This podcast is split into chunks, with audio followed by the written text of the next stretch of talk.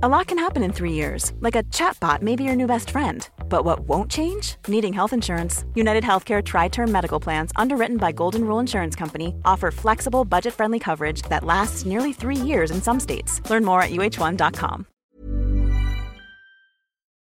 Hi, everyone. Uh, we are back live. This time we are talking sleep with sleep expert Alanna McGinn. Um, hello, hello, hello. Hello. Yes. So I, I don't know, and Alanna is a fan of the program. She she knows all about the program, so we can talk about that. But um, let's introduce you. Uh, many of you may know Julia Glowinski. She's one of our sleep experts as well. Um, we are just expanding our roster, and we are so excited to have you. Um, so why don't you introduce yourself? Um, yeah, let's let's start with that. Who are well, you? What I am super. where, who are you? So I'm super excited to be here. This is my. I think I've lost track. It was a year this program. So I started wow. a year ago today. Well, Amazing. not today, but with the fall program. Yeah. 2021 was when I started, and I've been taking it ever since to maintain. Um, love it. Uh, my name is Alanna McGinn. I am CEO and founder of Good Night Sleep Site. Uh, we are a family sleep consulting practice. We work with babies to adults to major corporations uh, to help them sleep better, working with sleep hygiene, sleep coaching, stress management, all those fun things, um, with the goal of helping the family or individual uh, get a great night of sleep. You know what I love that you just said there? Like, I get babies and I get people who have sleep issues, like sleep apnea, insomnia. I get it. But yeah. like, there's like, what about us all in between? Do you know what I mean? Yeah. Like, that's, I think, I think just as you said that, that kind of clicked. Like, we need to normalize that everybody at no, no matter what age, what, you know, whatever, you can have sleep issues, especially now. Do you find that this is more of a, an epidemic? People um, not getting the sleep that they need. Is how long you been doing this for? So I've been doing this since 2007. Okay. Um, now to, to to go with what you were first saying, our most one of our most popular programs is our tweens and teens program. Um, mm-hmm. that is a that is a sleep deprived generation for many different reasons. Yeah. Um, and that's really what got me into kind of expanding our services and our programs and our education. Um, you know, we were working with babies and toddlers, and we had grandparents and adults coming to us saying, um, my kids sleep great but we're not sleeping great or yeah. my you know my uh, my tween and teen isn't sleeping great you know 9 to 18 years of age um, so it was important for us to really encompass the entire family and yes uh, we are definitely seeing the past three years our sleep has definitely taken a hit now i do also believe we were a sleep deprived society prior to the pandemic yeah. Yeah. Um, but i do think that um, for obvious reasons. Our services and our programs and our education. Oops, that's just me. Um, you know, we were, that's just me. Yeah. Okay. like, oh, is that me? Um, yeah, we've we've seen sleep struggles with everything going on in the world. Absolutely, absolutely. All right, so I have a whole list of, and we'll we'll we will give your contact information where people can follow you and find Wonderful. you at the end of the segment, and then once we repost it, um, we'll share as well.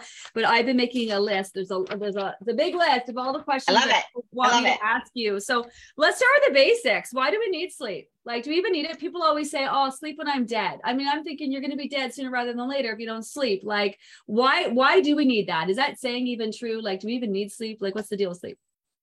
So here's the thing. I like to look at the pillars of health right? Um, when i and we were talking about this a little bit before really there's three main pillars. There's nutrition there's exercise and there's sleep.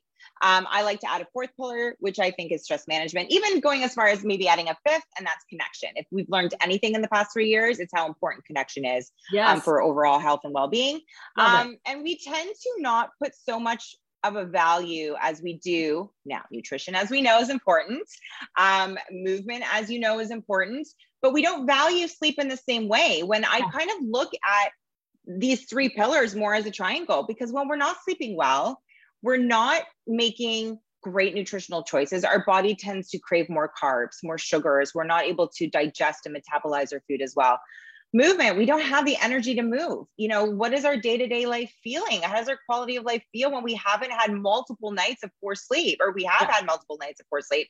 Um, we don't want to go to the gym. We don't want to move our body. So sleep is really important on top of what's happening inside of us. You know sleep is something that is still being so largely researched. Um, we still don't exactly know actually what happens while we are sleeping but what we do know is our body is able to repair itself it's able to restore energy um, we are able to i always say think of your brain as that filing cabinet you know it's able to kind of consolidate those memories and file away those memories and everything that you've learned um, in that day but then also so cementing it all in but then also creating that brain as that sponge to prepare for the next day mm. um, as you know, so much repair and recovery goes on while we're sleeping. So, sleep is definitely an important component that I'm happy to see, I would say, within the past five or seven years, starting to gain the same traction and importance and value that our other pillars of health do, which is good. Yeah, like you know, a few a few groups ago, because I've been doing this a while yeah. now, pre-pandemic, there wasn't really a lot of emphasis on street sleep or stress. And then yeah. like there's a noticeable difference with how people were struggling, what was happening in weight loss trends. And now now we're putting a massive on Wednesday, we're about to talk maximizing, which of course a big part of maximizing is managing your sleep and managing your stress. And people always say to me, well, I'm a shift worker, I'm a new mom, I'm not going to get more yeah. sleep, you know, and my stress isn't going to go away. And the goal isn't necessarily to get more sleep, is to get better quality sleep. And the same thing with stress, not to eliminate your stress, just to better help manage it. Okay, so how much sleep do we need? And does is I just like hunger levels fluctuate day to day? Does the amount of sleep we need day to day change? Like how much do we need? And is it the same every day? So I mean, on average, you'll you know you'll read and you'll see that on average, adults need seven, those seven to eight hours of sleep. I always think that those are good goals to to obtain. But everyone has, we all have our own personal sleep needs. We all have our own personal basal sleep um, line, right? So Whereas maybe I can function fine on six to seven. Maybe you need more of eight or nine. Maybe somebody else watching needs, you know, nine hours of sleep. And yes, it, it does range throughout the day.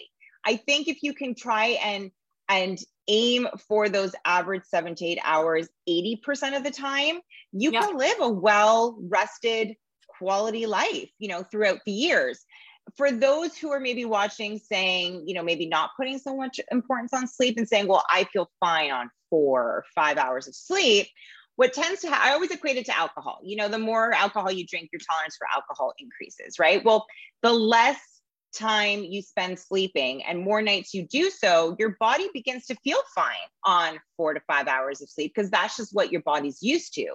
But what could be going on inside your body could be telling you a different story. So mm-hmm. you're one of those people that are kind of putting sleep last on the list and saying, you know, like you said, I'll sleep when I'm in bed and four, I'm good on four or five hours. Um, I would love to see that a bit of an increase. Now I know with new parents, things like that. You know, if our kids aren't sleeping well, we're not sleeping well. That's a whole other thing.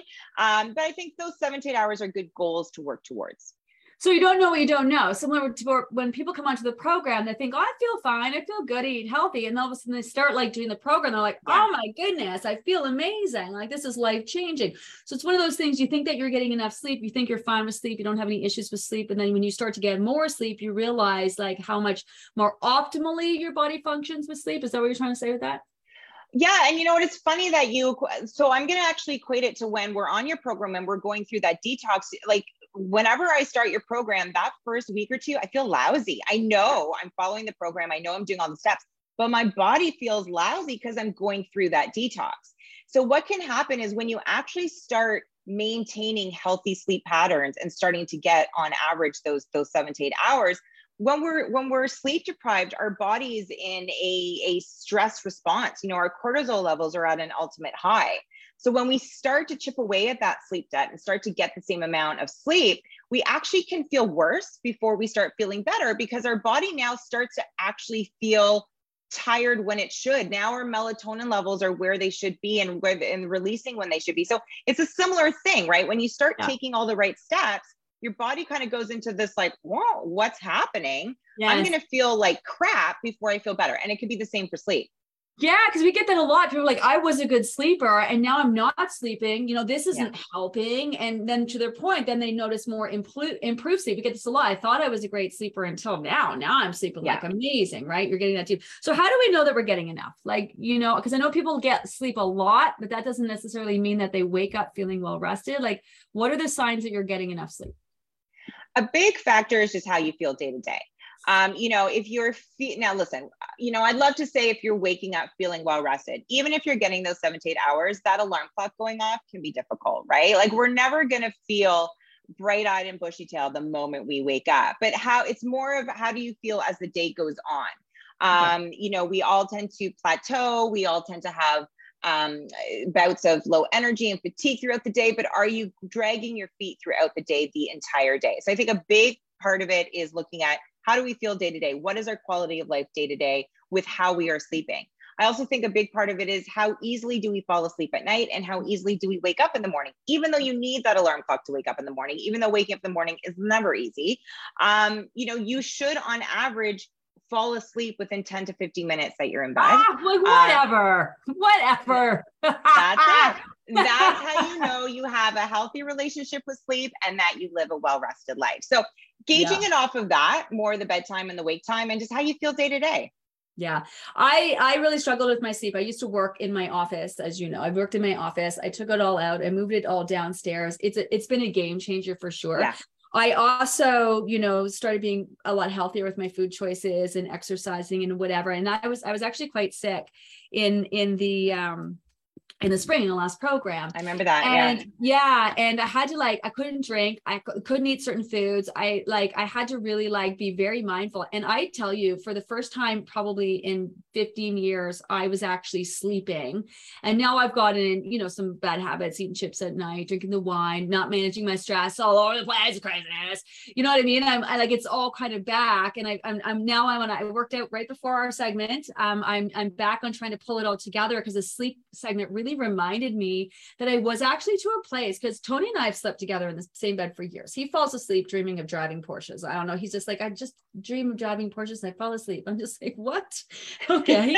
like, try that. I'm like, we are wired differently, 100%. You know, and so he would just be sleeping and then I would just be lying there awake. And I remember I just started uh, to start to fall asleep a lot quicker. And I thought, what? What is this what like people, this what guys do? Like, just fall asleep. Like, this is what you've been doing just fall asleep.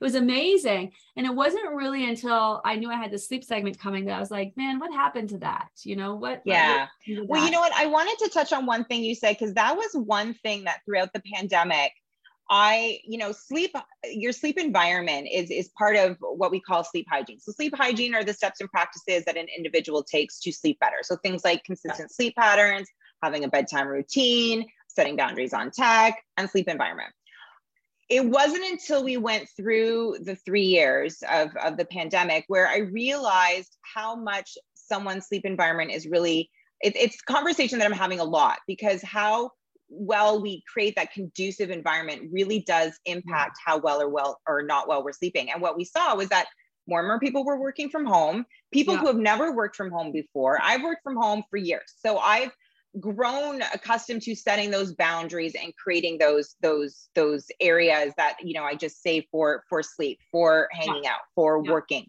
um, but for someone who's been kind of thrown and many people were just thrown into working from home creating those boundaries were hard and what happened was our sleep environment became that room in which like you said it became our home office it became our kids classroom the room that we worked out in that we watched tv in that we did everything in but not sleeping and yeah. such a big part of being able to fall asleep easier in bed is really creating a strong association between your bed and your room. And you can do that in different ways. So clearing out the clutter. For some of us, our rooms, you know, we're still working remotely. Our rooms have to be our home office. And I understand that, but clear that clutter away, you know, move all of that away so that you're not staring at it when you go to bed.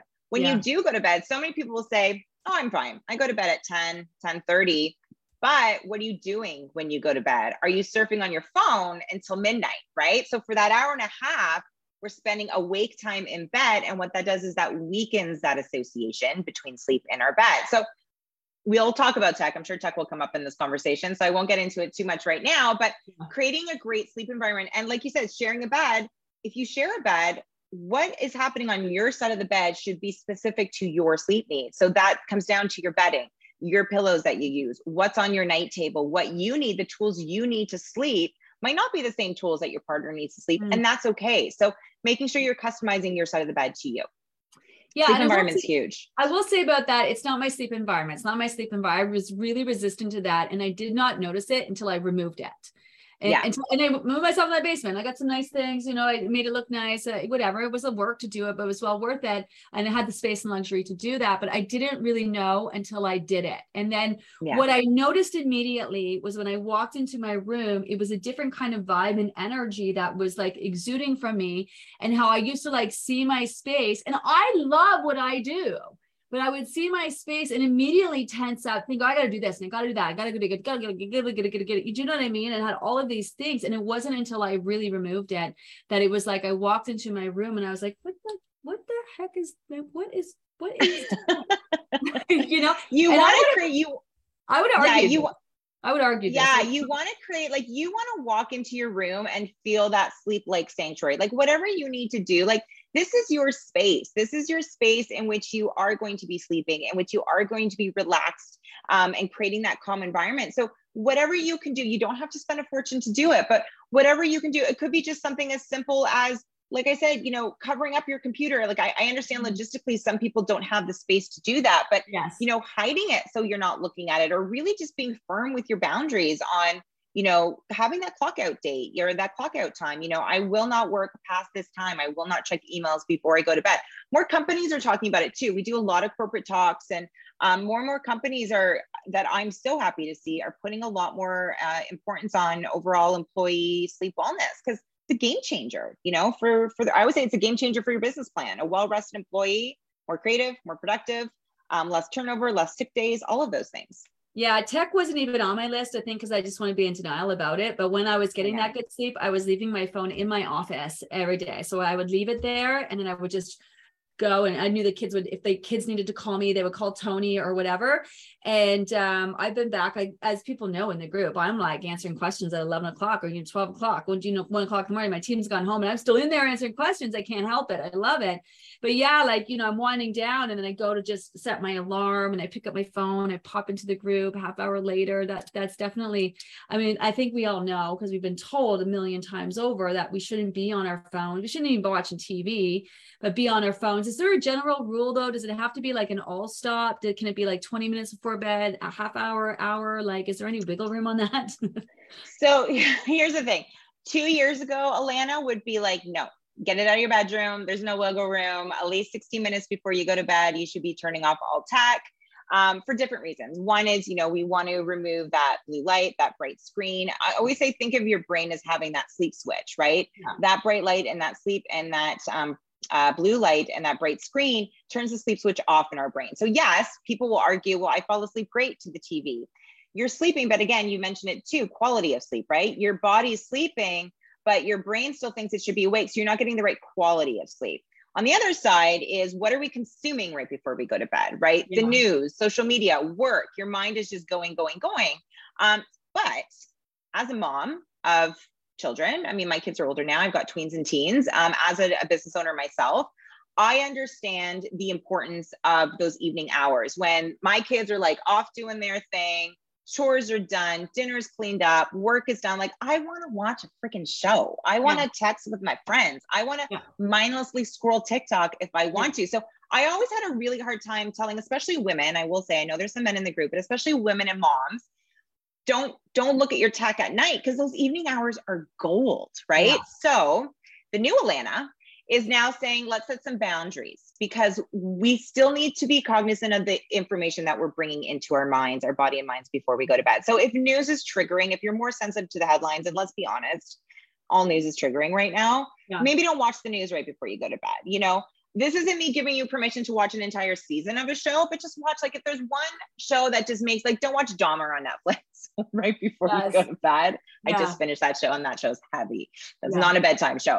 But Yeah. if there's a show that makes you feel light and airy and just makes you kind of forget any problems or worries you might have, like watch an episode before you go to bed. It's fine. If there's a friend that fills your tank, let's stay away from the friends that deplete that tank before Uh. we go to bed, or family members, or social media accounts, or whatever. You know, um, uh, curate your news feed, your your social media feeds to to help you feel good before you go to bed. So set those boundaries.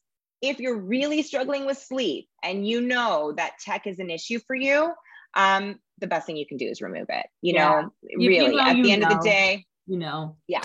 Yeah. Like I know. Okay. Um, is there is there such such a thing as too much sleep? what about that? What about people get is it can, can you get too much sleep? There could be some red flags if we're seeing individuals sleeping too long. Uh, there are certain sleep disorders that we need to look out for. Mm-hmm. If you are finding, you know, I talked a little bit about how you're feeling the next day, daytime sleepiness, um, you know, feeling fatigued and low energy. If you are feeling like you're getting your seven to eight, even maybe nine hours of sleep, you're feeling like you're following all the rules, you're doing it all right, but throughout the day, you're exhausted. And I'm not just talking about low energy, we all have days yeah. like that, yeah. or even fatigue. I'm talking yeah. about you're falling asleep at a red light. You know, you are having a meeting with someone and you cannot keep your eyes open. That to me signals that something is happening at night. You're not getting the right quality of sleep at night. And that signals to me maybe a possible sleep disorder like sleep apnea. Um, that's worth having a conversation with your doctor, who would then refer you to have a sleep study done. Um, sleep apnea does not discriminate. Uh, you know, often we think it's overweight ma- males, overweight older males. It could be men, it could be women, it could be all body sizes and shapes, it could be all races, it could be children.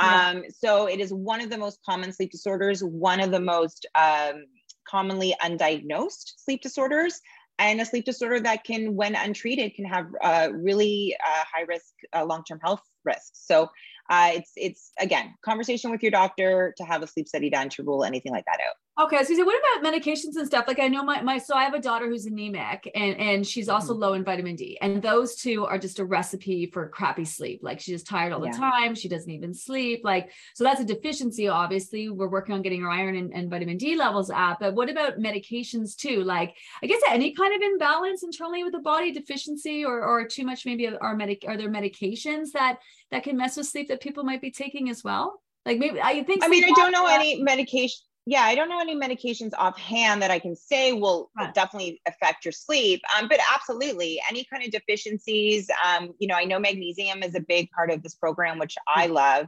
It's something that I, you know, supplement that I work in. Um, I always say it's my M. I think melatonin's on your list, which I'm sure we'll get to, but it's always my M supplement that I do recommend for great sleep.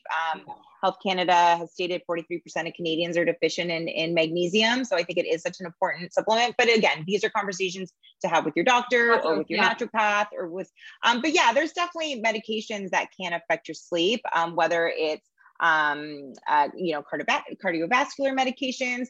Um, we also see medications with um, children with perhaps like ADHD that can affect their sleep when we're talking about children and, you know, well, children in elementary age school children.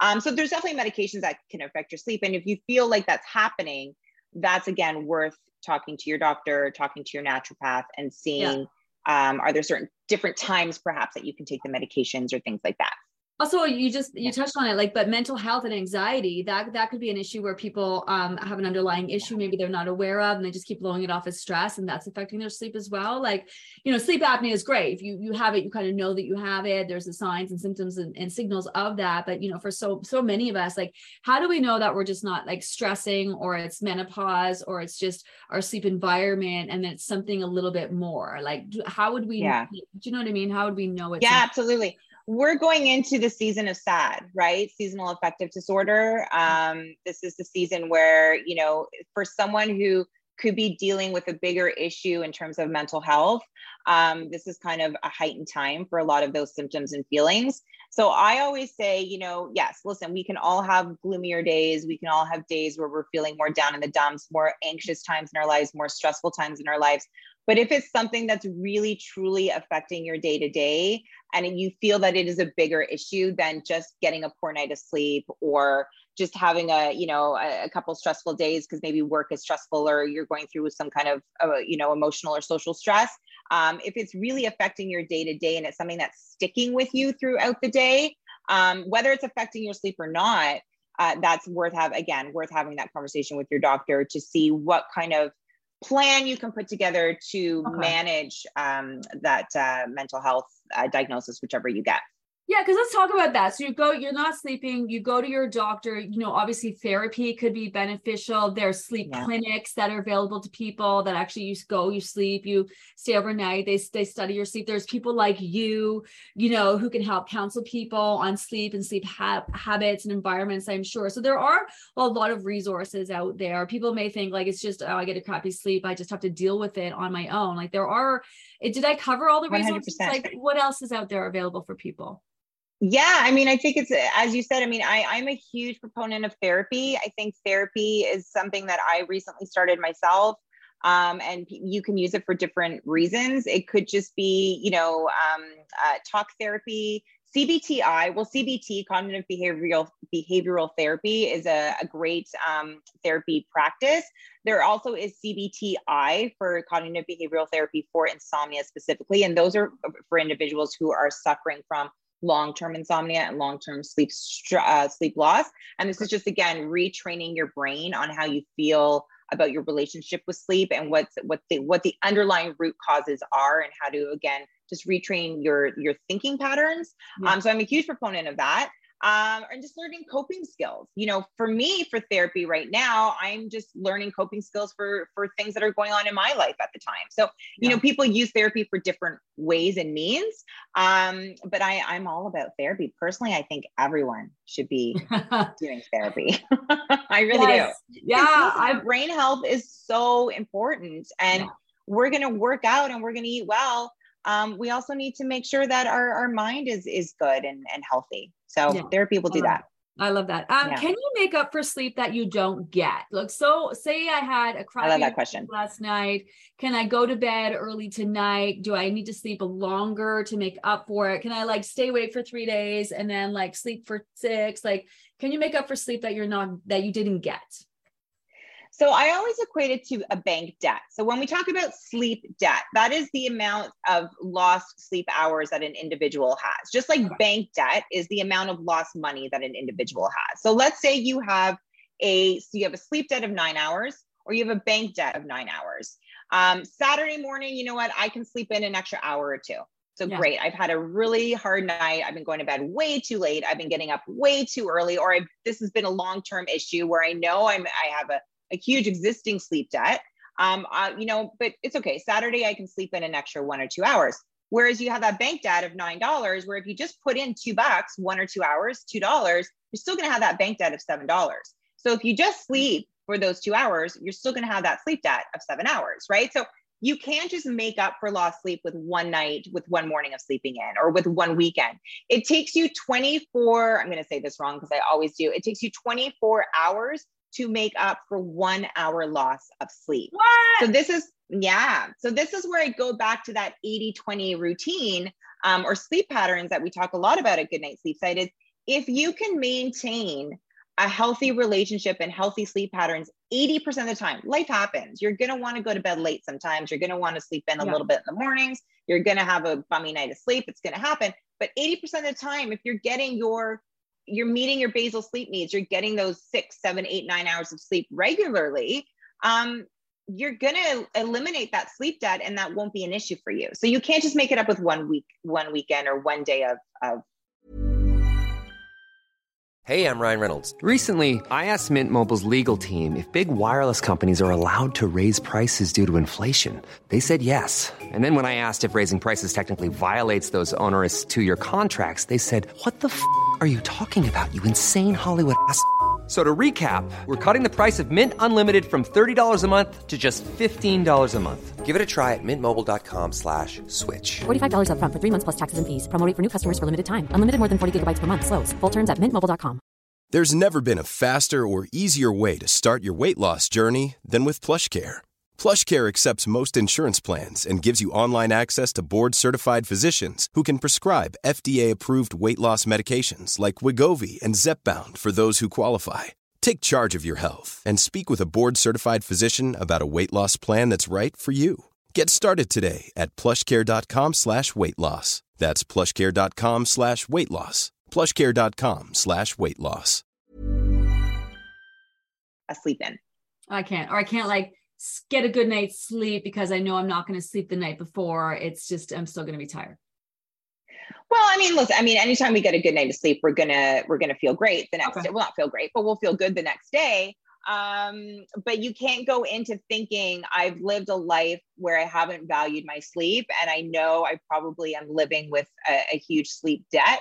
Um, but I'll just make up for it with sleeping well two days. Like that, that's not really how it works. It's like it's like eating, right? I I can't just eat crap for my whole life and then in two days of your program be like boom i'm done i'm good like that's not Okay. That's not Yeah. okay so then should we aim for the same amount each day? Should we um can does the time that we go to bed or wake up matter? Can that change day to day? Or should we aim for the same bedtime same wake time? Like how does that work? Okay, so this is one of my favorite topics and something that I'm talking a lot about lately is consistency patterns. Because you will hear a lot of sleep experts like myself, you'll um, you know, read a lot of articles that say, you know, keep those consistent sleep patterns, going to bed at the same time every night, waking up at the same time every morning, which yes, is very important. It is in my opinion probably the first step in proper sleep hygiene. But I want people to understand that it's more important to go to bed when you actually feel tired than when you just Ah. think you should go to bed. So Okay. you might think you need to go to bed at nine o'clock because to you, nine o'clock is a good time to go to bed. That just sounds like a good bedtime. But if you're going to bed at nine o'clock and A, watching TV, surfing your phone till like 11 or 12, well, you're not going to bed at nine o'clock, right? And in that two hours, again, you're spending too much awake time. We should be spending 85% of the time we're in bed sleeping. Or if you're going to bed at nine o'clock and you're tossing and you're turning and you're not falling asleep, or if you're going to bed at nine o'clock and you're waking up at three o'clock in the morning and you can't fall back asleep, yeah well, that's if I can do my rough math, that's those seven hours right there. You went to bed at nine, you fell asleep, your body's like, I'm good, I'm done. So Good. I, yeah, I would prefer you to shift that bedtime, not when you're dead tired and dragging yourself to bed, but when does your body actually feel sleepy enough to fall asleep? And that might not be till 11, that might not be till 12, but that's okay. Now, talking about the morning routine, morning routine, in my opinion, the time you wake up in the morning is more important than the time you go to bed at night. And we often don't think of what time we wake up in the morning or what we do in the morning to be anywhere beneficial to how we sleep at night because it's the morning. So how is that going to affect how I'm going to sleep the next night? But our our goal throughout the day is building a strong drive for sleep. So think of the moment you wake up, your sleep tank is empty. Throughout mm. the day, you want to focus on filling that tank full, full, full, full, full, so that by the time you go to bed, it's a lot easier for you to fall asleep because you got a full tank of sleep gas, right? So how do we do that? We do that by waking up at a, a consistent time every morning, opening up the blinds, immersing yourself in that natural light, um, uh, you know, getting outside, getting moving, moving your body, those 30 minutes of, of, of activity throughout the day, 150 minutes throughout the week, um, getting your body moving. But it's important to fill that, that drive for sleep throughout the day so that we can fall asleep easier. So don't only focus on bedtime, morning is, is if not just as important, if not more important than our bedtime. Okay, so first of all, you made me feel so much better about not consistently going to bed at the same time. So more so go when you're tired, but you want to wake up more consistently during the day. Yeah. Now, and you talked about like, uh, like, is it making yourself tired? Like, say I haven't been sleeping great. Would it be worth it to wake up even earlier, or should I wake up at the same time and then maybe like make sure I'm more active? Like, what gives you more bang? Getting up earlier and having a longer day, or is it being more active in your day, or a little bit of both? So let's say you've had, yeah, let's say you've had a really bad night of sleep. Okay. Yeah. What I'd like to see you do is a few things. One, wake up at a, at a usual time. Don't sleep in longer because Okay. you haven't had a great night of sleep. Wake up at your usual time. Don't wake up earlier if you feel like you're going to struggle to sleep um, at that at night, the next Okay. night. So wake up at the same time. Like I said, immerse yourself in that natural light. Stay hydrated. I mean, this is your plan to to boot, right? Drinking that water, keeping your body as hydrated as possible. Get your body moving. I know we would think that because I didn't sleep well at night, eh, maybe I woke up earlier than usual. I should therefore take a nap throughout the day because then now I'm tired, right? Or not work out or not be active or I'm too tired. I should really just rest. I Like, just kind of be sedentary all day. That's that's what we want to avoid doing. So again, we want to fill that tank. And so when we're not moving our bodies, when we're not getting outside in the fresh air, when we're not doing all the things, eating well, drinking the water, immersing yourself in that natural light, we're we're not filling our tank to sleep. So we're going to struggle even more at night. Or if we're taking that nap, it's like you're just putting a little bit of gas in and moving a bit, a little bit of gas in and moving a bit. Ah. You're you're stealing from that drive. You're stealing from that that that gas tank. So avoid napping throughout the day if you haven't had a great night of sleep and you want to sleep well and then go to bed at the usual time at night it doesn't mean go to bed earlier just keep to those consistent sleep patterns go to bed at the same time at night I love that you brought that up because naps, literally I circled it. It was the is the is Yeah. the is the next thing on my list. Naps. Can we have them? Can we not? Are you suggesting like don't have them. Like I'm always suggesting people, especially when they're extra tired, their body's making a lot of change. The more sleep you can get, whenever you can get it. But is that wrong? Should people be avoiding naps? Is there a time? Is there a place for them? Like, should we just like, what's the story? so, so I always say if you are someone who has a pretty good relationship with sleep, your sleep overall is good. I mean, sure, you have a couple of bad nights here or there. We all do, myself included. Um, you know, if you feel like one day just taking a nap, there's no harm done. But if you are someone who is really struggling with sleep, and I know and logically you would think those are the people who actually need the naps. If you are, you know, not falling asleep well, if you're up out throughout the night, you're not getting a good night of sleep, those are actually the indiv- individuals that we want to limit our daytime sleep. And the reason just what I explained, right? We mm-hmm. want to we don't want to steal from our drive for sleep throughout the day. That that will in turn if we stay up throughout the day that will in turn help us sleep better at night. So those would be the people who i say avoid the sleep. If you're looking to take a nap there is a right and wrong way of napping. Many times when we take a nap you know when you take a nap and you actually feel worse when you wake up from that nap than you did when you originally went went to sleep that's what we call sleep inertia it's kind of like a sleep hangover you're waking up in a in a a period in that cycle of sleep where you're in that deeper state of sleep. So you're waking up feeling really groggy and foggy. Yes.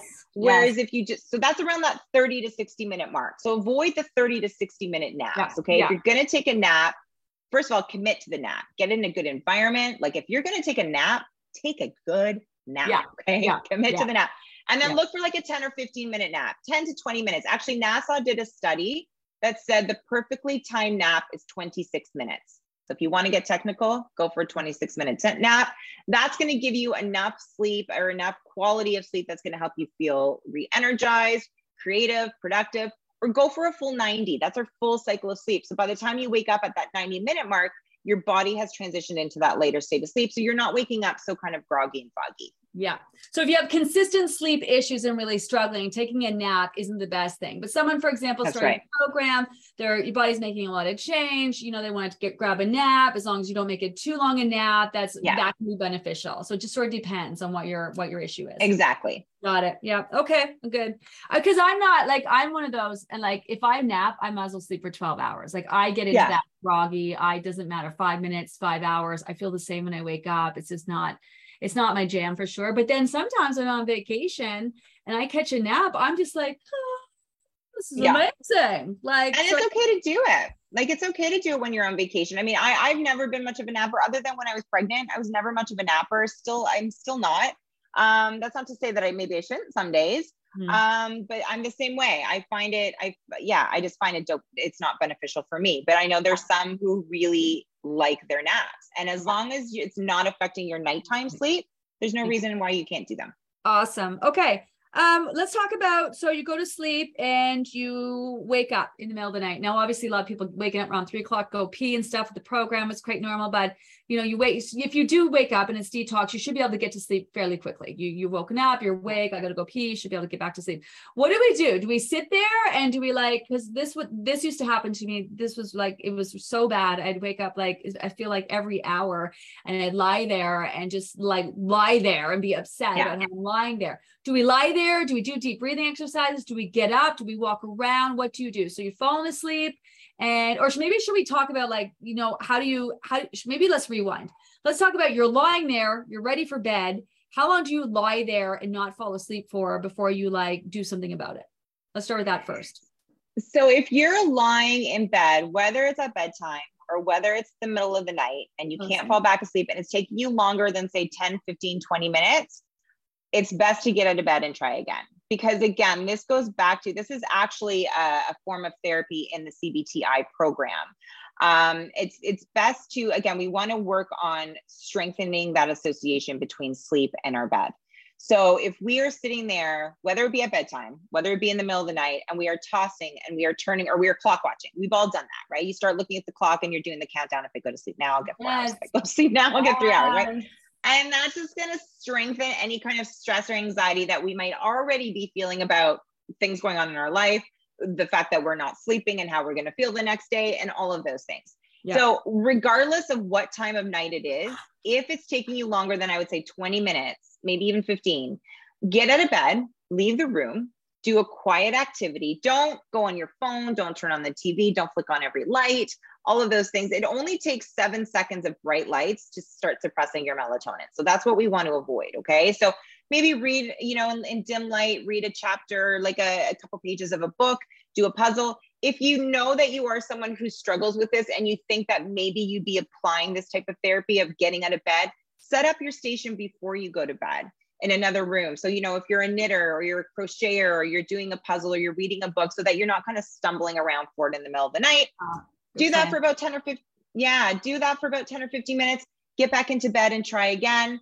Um, and you might have to do that back and forth. It might be like a yo yo thing, but what you're doing is the more times you get into bed, eventually the easier it will be to fall asleep. And you're strengthening then that association between bed and sleep. I love that. I love that you talked to melatonin because we talk about this as a reason to not be eating at night. Your body starts producing melatonin, it's shutting you down, it's getting ready for yeah. bed.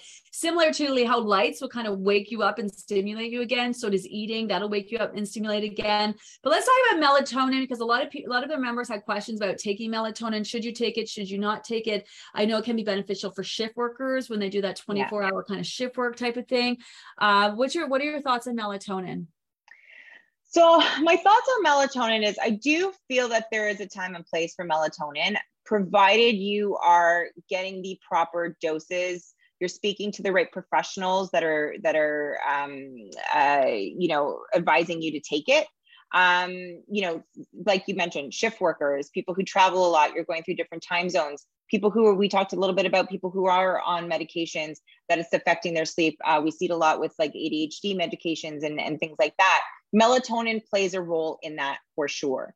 But it's very rare for an individual to be deficient in melatonin. Melatonin is a natural sleep hormone that we all possess. Yeah. The best way to properly release it in its naturalist form is through our external environment, and the, the main factor being the light and the dark of the day. So, when we want to release that melatonin, our melatonin is what helps um, uh, our melatonin suppression or release is what helps um, sync our natural body clock. We all run off of a 24 hour clock. That clock never changes. So, this is why shift workers can struggle with sleep. Um, this is when time changes, we feel the effects of that time change because that 24 hours just stays at 24 hours. Yeah. So, when we are you know working with the external environment and the factors that help release that melatonin or suppress it when need be we're helping sync our natural 24 hour clock so you know shutting down the lights um, keeping stimulation low, keeping things nice and dark and quiet and cool um, is going to help release that melatonin. So I feel because melatonin is so easily to get, it's so easy to get, it's just over the counter. Yeah. People view it as like a sleeping aid. If I take melatonin, it will make me sleepy. That's not how melatonin works. Um, it helps prepare your body for sleep, but it does, it's not like a sleeping pill, right? Um, it's also, it's a hormone at the end of the day. So now you're taking a supplemental hormone that likely isn't being released in your body as it should be. Um, it's probably not the right dose that you actually need to take or that your body needs. If your body even actually needs more uh, more melatonin than it, it already naturally has. Um, so it's not something I normally recommend. I feel like it's being taken too readily yeah. um, and incorrectly. Uh, and and listen, like anything, the more you take it, the more you get used to it, the less it works, the less effective effectiveness it has. So um, again, if, if I'm going to promote any M, it's going to be magnesium over melatonin always. Love that. Yeah. And yeah. I think it's an important discussion. I know there are other sleep aids and drugs and so you can take, but mm-hmm. in melatonin yeah. is one that's just easily read, like it's easily available. You know, people can go buy it anywhere. And so obviously if anyone's taking any type of sleep aid, they should have this discussion with their doctor. I would 100%. Yeah. Um, let's talk about the shift workers. Um, I'm cognizant of time that we have, but let's talk about shift workers because you know some of them do a 24 hour shift. They're wide awake. What that? What yeah. I mean, they're working the night shift, then they're working the day shift, then they're doing a 20 hour, 24 hour shift. Is there hope for them? Like my goodness, like what? What would be your biggest advice for shift workers? Maybe obviously consult someone like yourself would be beneficial for people's own individual needs, but like in general, like do they need it's, to it's, be more mindful or like yeah it's tough and it's a growing community. We work a lot we speak to a lot of shift work um, families and shift work individuals. I always say the two main takeaways for shift workers is listen you're you're working the hours you're working. There's you have no control over that. Yeah. um, you know it's, it's going to be against your natural clock. So the best thing that you can do is one, set up that environment as best you can. So, really put protection around your sleep space and around your sleep hours. Have the conversations with the people that you need to. So, if it's family, if it's friends, you know, listen, I need to sleep at these times. Um, you know, it could be something when I say set up the environment, something like if you're driving home in the middle of the day and you know you have to go to bed to, to get to get up for your next shift at night you know, wearing the blackout um, sunglasses, oh. blacking out areas in your home just to get into your bedroom. So really setting that up that environment for conduciveness, mm-hmm. uh, for tranquility, really setting up that sleep space. But a big part that we see in the shift working community is the loneliness of that community because you're typically up when the rest of the world is sleeping, when your family and friends are sleeping. The feel the feelings of FOMO, right? Fear of missing out, the missing out on just life things because it's when you got to you're either sleeping or you're working when everybody else is doing the opposite. So i mm. think it's so important to again have the conversations with people around you with family and friends and loved ones around you but also make sure that and i'm seeing more and more companies do this create that community where you guys can touch in with each other other shift workers at your at your office.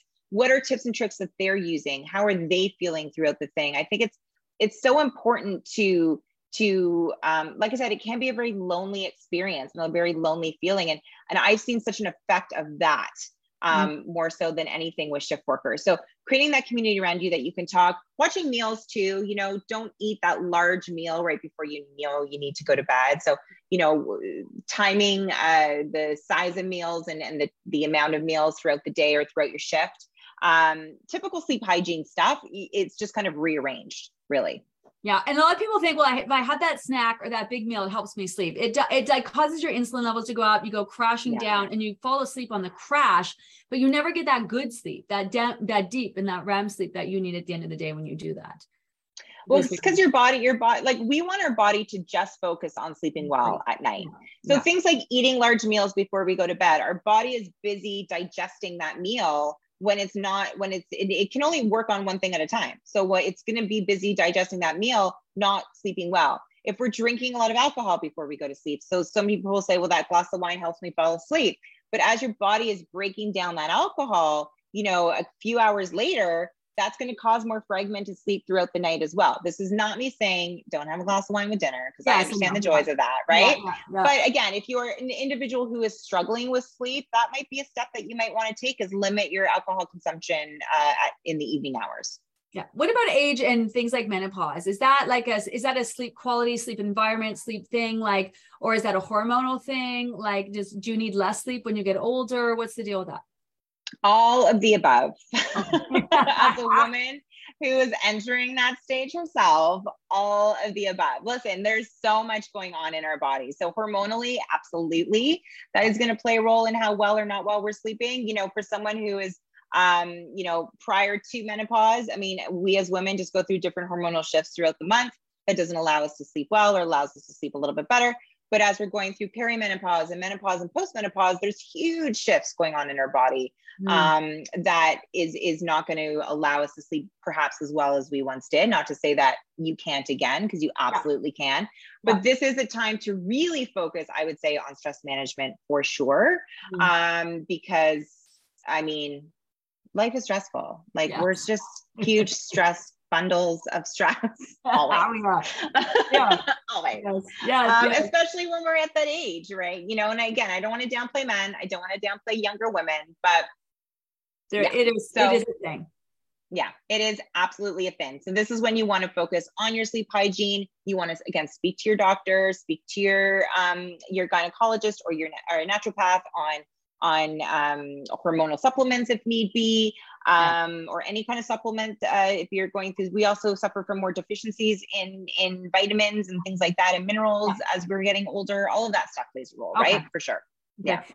So uh, I have two questions. I have two questions left. How long is it going to take for me to get better sleep? Is this something that you should notice instantly if you're making these changes? Is it something that's going to take weeks, a month? Like what's that? What's a time frame? I, I did everything that Alanna said, and I still sleep like crap. Like what's what's the time frame? Like you know, it's like people. I'm doing everything you're saying. My skin's yeah. not moving. I'm like whatever, and I'm like yeah, yeah it takes time. Like, does it, you talk about the body's, you know, it's this circadian rhythm and, and, and there's a lot to reset. Probably you're re- reworking and resetting your sleep patterns, I would imagine. Um, I, am not, I don't want to speak for you, but I, am assuming that takes time. No, or is this should be an instant? 100%. Yeah. You know, it's, it's, I love, this is a great question because it's something that I always like to talk about is that we have to view if let's say you're you're taking some tips that i mentioned today and you're like okay i'm going to put together a sleep plan and this is what i'm going to work with right? It's yeah. the same as your meal plan. It's the same yeah. as your program plan. It's the same as any work plan that you put together.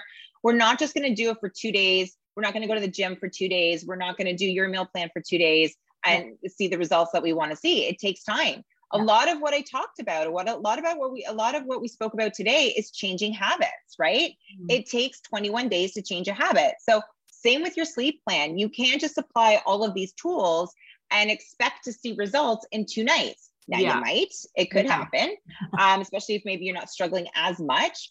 But yeah. you know, I always say give yourself at least three weeks to see to see the results, provided you're consistent. Like as you know, consistency is everything, right? so provided you're consistent, you will see results. Amazing. The other one is um, so stick with it. Stick with it. Keep working. Yeah, stick with it. Definitely worth it. Um, consistency. I love that. It's my one of my favorite words. It's not. Yeah yes it's it's not pro and it's progress over perfections i'm being perfect about it all the time it's just like keep continue to work at it and habits creating those new habits um, let's talk about fitbits and you know monitoring your sleep are, are you a fan of those or no like on our app you can track the amount of sleep that you're getting because i think it's important to recognize the number of sleep that you're getting in conjunction with everything that you're doing but what about yeah, like yeah. those those apps where you put your phone beside you or you're wearing something you, are you a fan of those how do you feel so I have a I have a mixed mixed reviews of those. I feel like if you really want your sleep properly monitored, the best thing that you could do is you need to have a proper EEG study. So this is when they are monitoring. This is what you would do if you're having a sleep study done at a sleep lab or sleep clinic, where okay. they're monitoring your brave waves, brain waves. They're monitoring your breathing, your snoring, your limb movements, all of those things. Yes. I think that we're not quite there yet with the Fitbits and the Apple Watches and things like that. I think eventually we will get there. So I've seen two things happen. One, the, the reasons why I do like these devices. I don't personally wear one myself, but the ones that we, the reason why I do like these devices is it's starting to allow people to focus on their sleep health, which I think is so important, right? We need to put more focus on our sleep health. It's starting the conversations between friends and things like that. Amazing. The wow. side of it that I don't like is I don't, everything we've talked about today, I also want to make sure that you don't become hyper focused on your sleep health um, okay. and hyper focused on making these changes because that in itself can heighten any stress or anxiety you have, yes. um, which is not going to allow you to sleep well. So take the information you're getting from these these these devices with a grain of salt. It's not um, it's not as um, concrete as you think it might be. Okay, because people are like, how much REM sleep do I need? How much deep sleep do I need? How much this sleep do I need? And like like really are they even it's like it's like those scales right that tell you how much yeah. body percent fat like really i don't know that i believe in them because unless you're doing like the underwater like static yeah. it's not really it's not going to give you the most accurate readings that you think it would so really, yeah. like, can we focus on getting more REM sleep or more deep sleep, or is it just like really just focus overall on getting the best quality sleep? And we don't really have a choice. It's just it comes, it comes, it goes, it goes. Like, what's the deal on that? I just want individuals to focus on getting good quality of sleep. Like, I would rather you get four or five hours of quality sleep than seven or eight hours of junk sleep. And junk sleep is going to be something where you're sleeping against your natural clock where you are, you know, eating a huge meal before you go to bed, where you're drinking lots of wine before you go to bed, when you're, um, you know, not having that physical movement in, when you're in front of those bright screens, like focus more on just getting good quality sleep, okay. however many hours you can get. Yeah. I would prefer you to do that always. Uh, yeah. And going back just, I think this, um, just because I know we're wrapping up, one thing that when we're talking about that, the sleep plan and how long it's going to take, you have to understand that motivation comes from action. Often we think that we have to be motivated to do the action when it's really the other way around. You have to do the action in order to become motivated. Yes. So, right. And the same with your plan, right? You have to take the action to see the results, which will then allow you to become more motivated. So um, don't get too hung up on not seeing the results right away. You have to keep doing the action. And when you start seeing the progress, that will in, in turn help you become more, more yeah, motivated like I, overall. I cleaned my room. I didn't eat. I kept the lights dark, and my Fitbit tells me that I didn't get better sleep tonight. This is bullshit. yeah, I'm gonna quit. I'm gonna stop. No, keep going. Keep going. keep going. Um, I know that people. Um, I, I thank you for your time. We, we've got through a slew of questions. Obviously, we're going to have you back. You're amazing. I definitely want to talk stress with you. Yeah, I think that could be a whole other conversation. I mean, and stress and sleep. They're so it's they're all connected. That's why you know 100%. even when we're talking stress, we have that you know um, stress and uh, share page and meditation and all that. So I definitely want to have you back talk about that. But where can people find you? Because I know I follow you on Instagram. You're always giving some great tips, and I have kids too, so I benefit from from the tips that you give for everybody in the family. But where can they find you? What if they want to work with you? Do you have a website? Do you have any like just for the sake of people listening right now too who don't have access to the post? So you can find me at goodnightsleepsite.com. That is our website. It'll share all the programs that we have for all ages. Um, Instagram at GN Sleep Site. Okay. I also have a podcast called This Girl Loves Sleep where you can oh, download, nice. yeah, wherever you wherever you get podcasts, you can download. Um, I am in the in winter 2023 putting together a stress management program, so it'll be focused on sleep, stress, and recovery because um, stress plays such a huge role in how we're sleeping. So that's being worked on presently, um, awesome. and will be released in 2023. Love it. Thank you so much. This has been I, I I always learn. I always love learning something new. So I appreciate it. Thanks for taking the time to answer all the questions. I know our members are going to love it. Sleep is so important in life, but especially in weight loss. Your body's making change. You're in the pursuit yeah. of change you know your sleep might be all over the place but keep showing up try to be as consistent as possible with it. Um, i love this so much. Thank you so much. Um, thanks everyone who is is watching and listening. Um, if you if you want to listen again or share it with friends and family you can share the podcast um, that we will get up either later today or tomorrow so you can share with people in your life who will benefit. Um, thanks for everyone for watching. Thanks Alanna and until next time thanks for having me. Thank you. Bye. Bye